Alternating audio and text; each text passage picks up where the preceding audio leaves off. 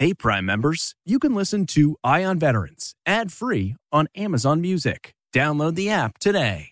This spring, if you'd rather spend time enjoying your lawn instead of trying to keep it alive, there's good news. TruGreen is the easiest and most affordable way to get a beautiful lawn. All you have to do is water and mow, and they'll do the rest weed control, fertilization, aeration, and even some things you might not even think of. They'll do all of it, while you can do literally anything else. With TruGreen, you can have your lawn looking as good as a putting green. That's not hyperbole. TruGreen is the official lawn care treatment provider of the PGA Tour. TruGreen offers a satisfaction guarantee, and they have a verified best price promise, which guarantees you the lowest price with no compromise on quality. You do you. Let TruGreen do your lawn care. Visit trugreen.com to get the best lawn at the best price with the best people guaranteed. Getting the smile and confidence you've been dreaming about, all from the comfort of your home, isn't a total mystery with Byte Clear Aligners. Just don't be surprised if all your friends start asking, What's your secret? Begin by ordering your at home impression kit today for only $14.95. Byte Clear Aligners are doctor directed and delivered to your door. Treatment costs thousands less than braces, plus, they offer flexible financing, accept eligible insurance, and you can pay with your HSA FSA. Get 80% off your impression kit when you use code WONDERY at Byte.com. That's B Y T E dot com. Start your confidence journey today with Byte.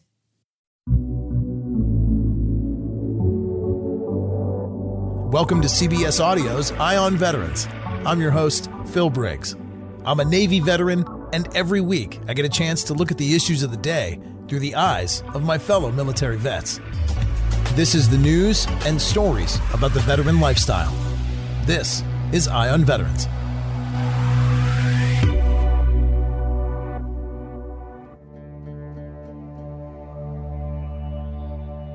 As we watch the end of military operations in Afghanistan, the vacuum left behind is filling with the same Taliban militias we fought so bravely to eliminate. As you can imagine, making the hangover from war all that much worse for the veterans of the global war on terrorism. And simultaneously, defense analysts, former officers, government officials make the rounds on the TV news shows, and it appears that most of them are saying our evacuation from Afghanistan and the turnover of key bases is a mistake. And in an opinion that seems reinforced by every video clip we see of the violence and the killing of Afghan fighters by the Taliban. So I was surprised to read recently such a fierce op ed from a friend of the show, an Army combat veteran, an intel security contractor, who spent more hours outside the wire in combat zones than some spend studying for the bar exam. So uh, let's welcome Pete Turner, host of the podcast, The Break It Down Show. Pedro, welcome back, buddy. Ah, that's great intro, man. I love it.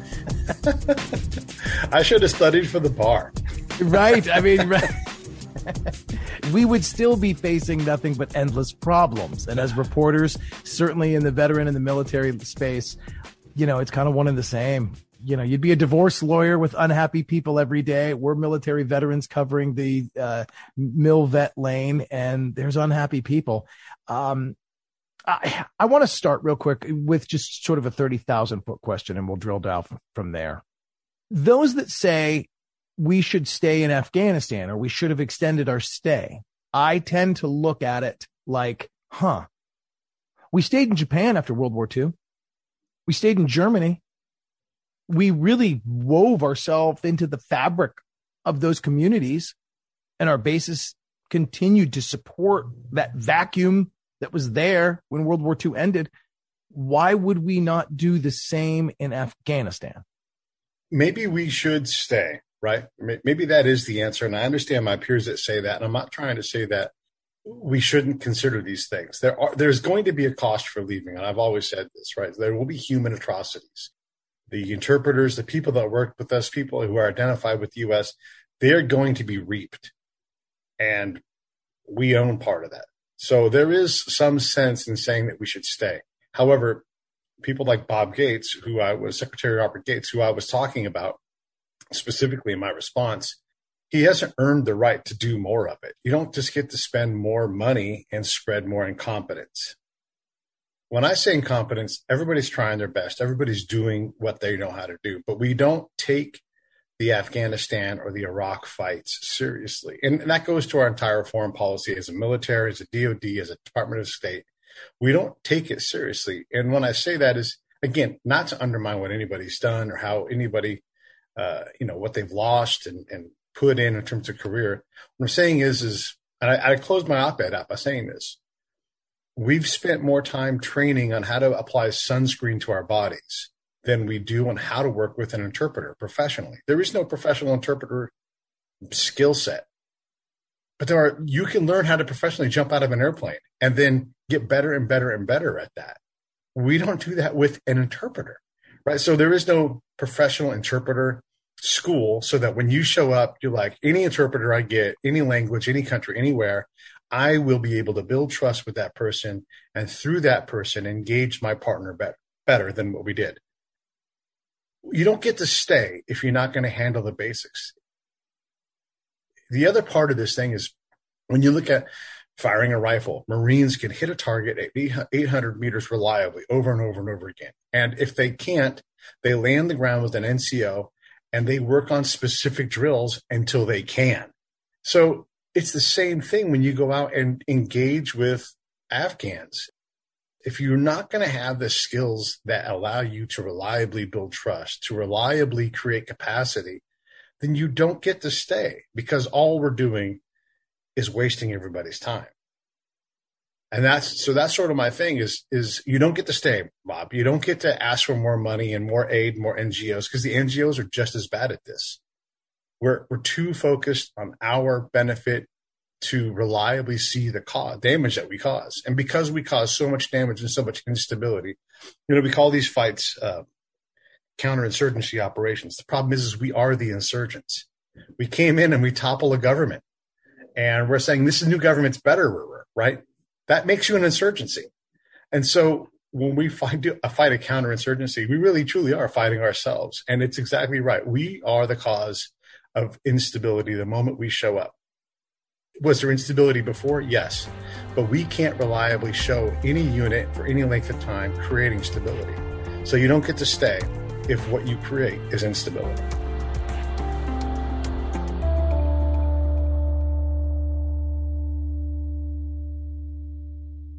Mm.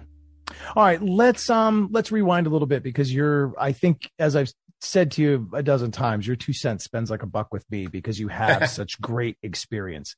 I want to set the stage for what we're talking about first. The op ed is, of course, talking about how former Secretary of Defense Bob Gates makes the rounds on the media and everybody fawns over what Bob Gates says. And they're like, oh, well, the former Secretary of Defense says we need to be there. And that, well, you know, this administration is just soft. And, you know, one political party plays up his soundbite one way, another political party or another news network spun a different way. To me, it's all bull and it's just him having FaceTime with the news networks. And eventually he'll have a book come out that he's trying to sell.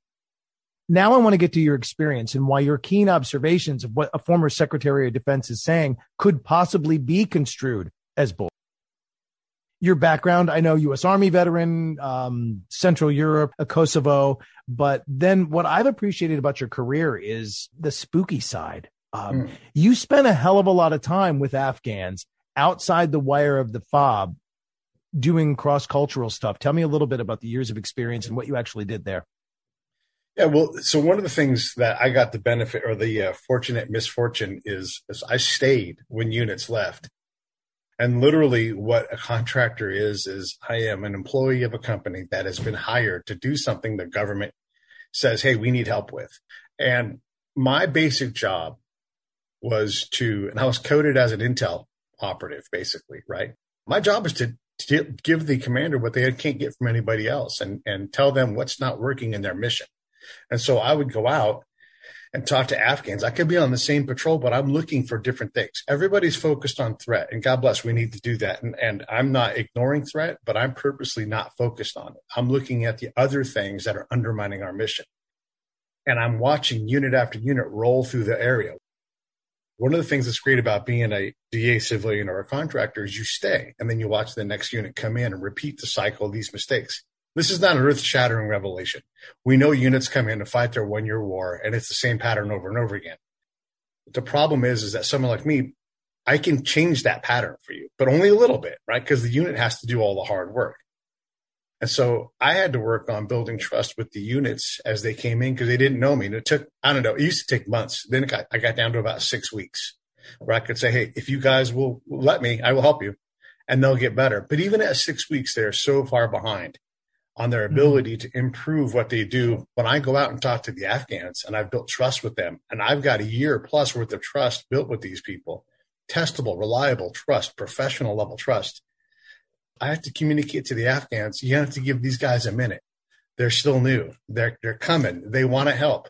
You know, and then a lot of the times what I would tell the commander is do less, do it better, which they all know, but they need specifically to know where it is. So so there's a lot of parts going on. It's a strategic and a tactical fight all at the same time. Mm-hmm. And it requires very deliberate, delicate work that often fails. First, I totally understand how complex it is to work with the military machine who comes in and fights their one year wars, as you put it so smartly. Yeah. A, a, new unit gets deployed, they set up shop on the FOB, and they're there to shoot bad guys. You've right. been there for a year now or more. Mm-hmm. In your case, how many years did you spend in country over there? I got 70 months in combat zones. Yeah. 70 okay. months. It's a long time. So you've been in country for a long time, much longer than this new unit that rolls in. Shed some light for me on the situations you'd find yourself in with the Afghans. I, I'll never forget when a mutual friend of ours, Scott Huesing, author of Echo in Ramadi, told me that you would often be in a room full of nothing but Afghani tribal leaders. You would be you and an interpreter would you'd be the sole white guy in that room, the sole American. yeah, and yeah. at some point in time that had to be just absolutely terrifying because they could have just decided to turn around and get rid of you from the meeting by killing you any moment. Yeah. So my role was to really, so there's every commander has basically four missions, right?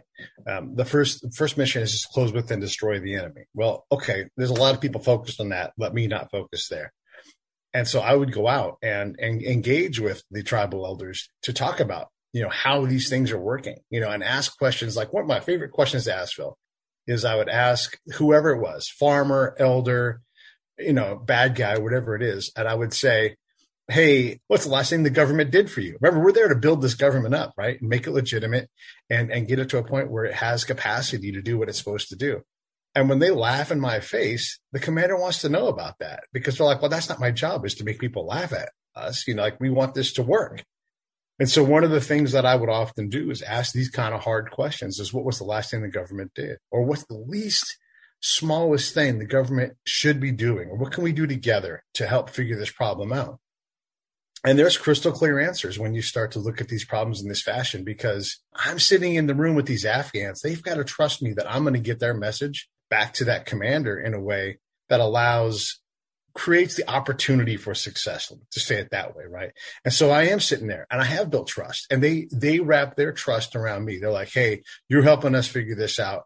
We appreciate that. You know we want your help. And so i can be in that room and not only in that room with the afghan elders talking to them but i would bring them on the camp think about this. We're in a combat zone, right? I developed the capacity of building trust with the Afghans and with the local commander. When I say commander, I am not talking captains. I'm talking colonels and above. And so I would go to the post that I was on and I would say, Hey, I'm going to have a Afghan elder come in and you're going to walk him right on in and you're going to treat him like he's from Congress. And they're like, yeah, the hell I'm doing that to you, right? and so I'm like, I understand. I don't want anybody to get in trouble. Let's build this machine so it works well but we're going to respect the hell out of these guys. And so I would build this system of trust with the Americans. Like, this is an elder. This is someone we're going to treat with respect. I'm going to bring him in, have a meeting with him in the chow hall. He's going to see us for a change. We always go to them. Let's give him some air conditioning. Let's give him some ice cream. Let have all the muffins he wants. Who cares? And let's have a meeting. And so I would do these meetings oftentimes in the chow hall, you know, and what would happen, Phil, is I would meet people that nobody else was meeting as an American at one point that I was so influential in the valley that I was in, the Taliban tasked the, the local government leader to set a meeting to evaluate me and my buddy Rich. The Taliban did a by name tasking saying, We want Pete and Rich to show up at a meeting and we're going to determine if these guys are part of the problem or part of the solution. And if we can get, and, and by the way, I don't know this is going to happen. I find out later And so we go to this meeting, and because I don't focus on threat, because I'm like, you know, how are things going? What what has worked? You know, and I'm asking questions in a way that allows me to understand the reality of the farmer. And I'm not looking at it like an American. The Taliban says those guys are cool. They can operate in the area. They're not a problem. Wow.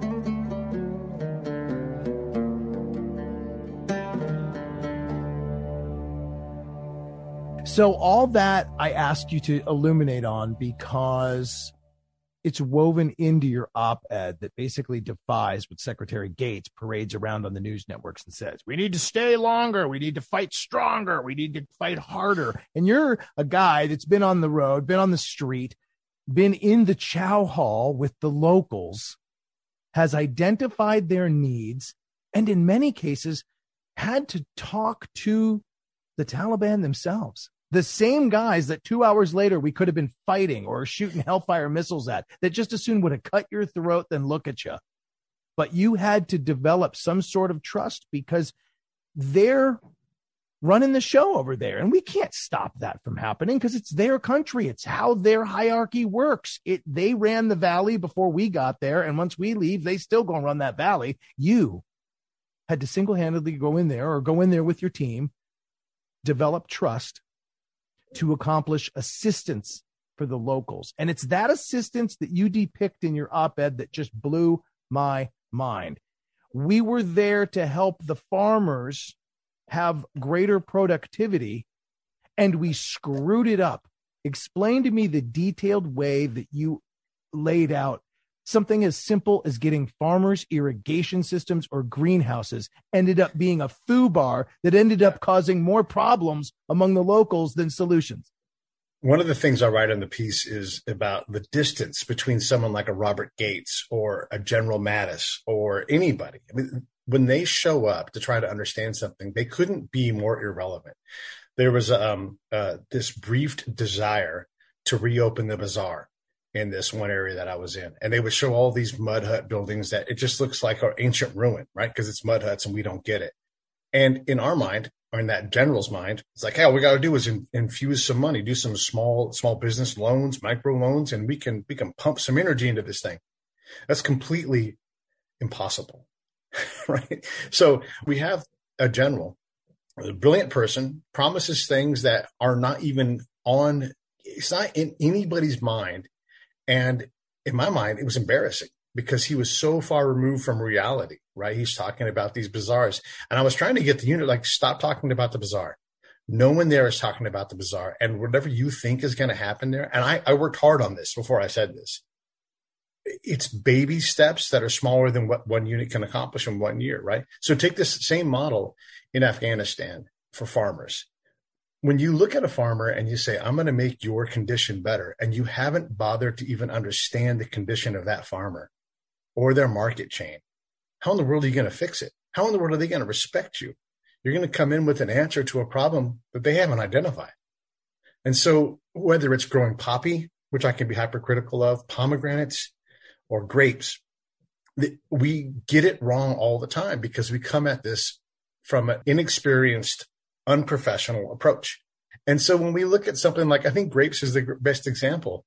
We're desperate to get Afghan farmers who grow grapes to grow them on a trellis because it'll yield more grapes. Now, these guys already grow grapes. They've been growing grapes for, for generations, right? This is not new to them.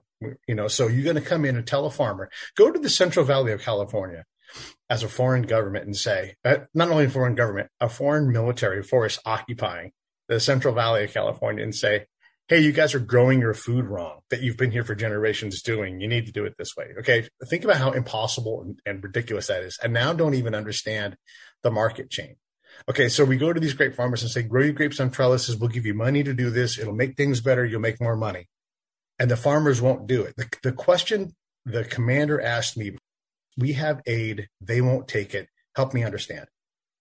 Okay, let me go look into that. Right. So I go and look into it. And here's what they go. Yeah. If we put trellises up and put our grapes on those things, that identifies us as taking a side with you.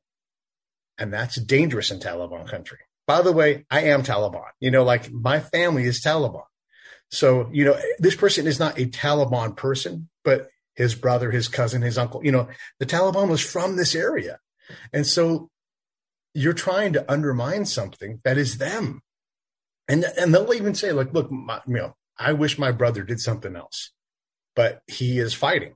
And then here's the thing, Phil, this is the, the horrible part is when we brief this, like, hey, the Afghans are too stupid to know how to run a well. These Afghans are too stupid to know how to grow grapes properly. And that was the, the way we briefed ourselves. These people are too stupid to take our help and to make more money. And this is, I'm using the grapes because the Taliban part is there and it's like so complex to even explain it. I can't really even explain it as good as we can in the time we have here because there's so many pieces to this, right? All we saw was they're dumb, they won't do it, and you can't fix this place because these people are stupid. And really, who's the stupid one? We are the stupid one. And by the way, same playbook, right? Different place, same playbook. And I said, hey, uh, one of our goals is to have you be able to hire people to come in and help you bring a crop in. And the guy laughed in my face. Always a good point. I'd grab my notebook and I'd write down the note. I will never hire anybody outside of my family. There is no crop too big for me not to, to have to go outside of my family to bring it in. We will bring in any crop. It does not matter. So here, this whole State Department funded project was to get them to hire day laborers to bring in a crop. And the guy's like, impossible, never will happen. Not, and I'm like, what if you had the biggest year ever? And he's like, yeah, my family will bring in any size crop. You can write that down as many times as you want. It's never going to change. So even if he's wrong, he doesn't think so. Right. And and in fact takes pride on being able to bring in the most enormous crop. Like that's yeah. chest swelling pride for him and his family. Yeah. We can't change that thinking because in America, you're proud if you employ 700 people. No. Right. What's great about how you end this whole thing is that us staying after employing all of these methods that were based on our economy, not theirs, that are based on mm-hmm. our ideals, not theirs, that are based on the definition of success that is ours, not theirs. You say we haven't earned the right to stay. Well, this goes back to the whole thing. Like, if we aren't going to take these problems seriously, if we're not going to look at a farmer and understand what their condition is, then you don't get to stay and continue to get it wrong. Should we stay? Probably, but we don't get to. We haven't earned the right. We haven't spent the time to develop the capacity. One of the things I talked about on my show recently with John McKay is why are commanders primary engagers of Afghans? They're not specifically trained for it. When I would show up to a new unit and, and I would look for the biggest boss around and I would say, Hey, sir, I'm here to help. Uh, is there one question you want me to keep it? Tra-? Heck, yeah, I want to I want to know who the most influential guy in the valley is. They all say this. They all say it. I would wait for it. Okay, okay, good. I already know the answer to that. Oh, good. Who is it? Wise guy. I'm like, it's you. The moment you show up with your personal security detail, your sacks of money, all the things that you have, until you do less of that, you're going to cause more problems than you're worth. You know, because it's not, we're not killing the Taliban every day. In some areas, do dead Taliban show up? Sure. But in most areas, it's not a day to day fight. You're not walking into fight. We were desperate for the Taliban to mass up and take us on in one final fight. But guess what? They're not going to do that because they're already winning by not doing that. Right. And so when the commanders are, are trying to figure these things out, it's my job to say, look at all these things that you're getting wrong. Socially, politically, culturally, economically, religiously, all these things you're losing every single day. You're losing the affect fight for the effect fight. You want to go straight to an objective. You don't even know the pathway. You think you're going straight. What you've done is shot an arrow through a cloud. Cloud's still there. Arrow's gone. Wasted. Mm. So well put. And I also want to just rewind uh, quickly to the other thing I thought that was very prophetic about what you said about the California analogy uh, and the Taliban. I mean, could you imagine going into Southern California, telling them they're growing their grapes wrong, and then telling that person, well, we're here to get rid of the Californians because they're all the problem. Well, everyone in California is a Californian. I mean, like yeah. the, the same farmer probably identifies religiously or philosophically with some of the ideals of Taliban life and some of that right. strict interpretation of Islam and the way they worship and the way they think. Yeah. Now, it just so happens that he grows grapes and his brother shoots AKs. But I mean, yeah. you can't extract the Taliban from the group of farming communities, just as you can't extract the Californian from those growing grapes in Napa. I mean, it's it's it's crazy, and we have not earned enough stock to stay because in two decades we did it wrong every day. The op ed is amazing. I'm pissed off that the New York Times wouldn't publish it, that the Washington Post denied you publication. That's why you get a seat here at our table. And uh, where can uh, people find that op ed and then all the other great episodes of the Break It Down show? I mean, the best place to go is just go to YouTube and type in Pete A. Turner. You know, that's the best place. You can go to breakitdownshow.com. You'll find things there. And if you type in Pete A. Turner, Robert Gates, and, and it'll be there. And there's other stuff like it, you know, our, our foreign policy and all these things. I've written a, a lot about this. And look, I don't expect the New York Times to pick me up. This is part of the problem, right? I don't exist. And yet look how vital I am in the cog right? And so we want to go. We haven't earned the right. If I can't have a national platform challenging someone like Robert Gates, eh, then what are we doing? I think we can accomplish this. I think we can stabilize Afghanistan as a multinational force, which is what we are supposed to be, but not not given what we've seen. And if we're not going to take it seriously, which we haven't, eh, if a guy like me can't speak out on a national platform when they have legitimate things to say, then no, you don't get to stay. You have to absorb the hit of that human atrocity that you caused and the mm. trillions of dollars that we spent.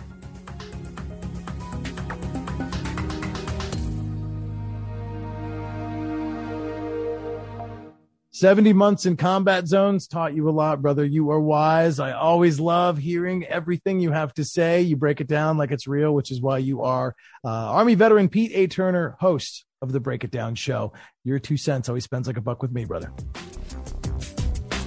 Thanks, man. I appreciate you having me on your show. As an old combat spy, one of the things that you do find along the way are friends in all kinds of places, and, and I count you among those. So thank you so much for having me on and let me uh, let me talk about the stuff I've experienced.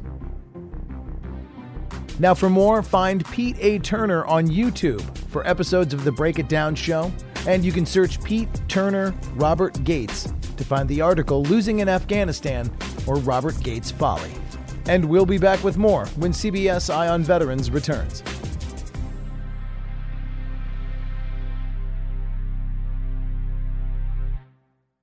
Hey, Prime members, you can listen to Eye on Veterans ad free on Amazon Music. Download the Amazon Music app today. Or you can listen ad free with Wondery Plus in Apple Podcasts. Before you go, tell us about yourself by completing a short survey at wondery.com/survey.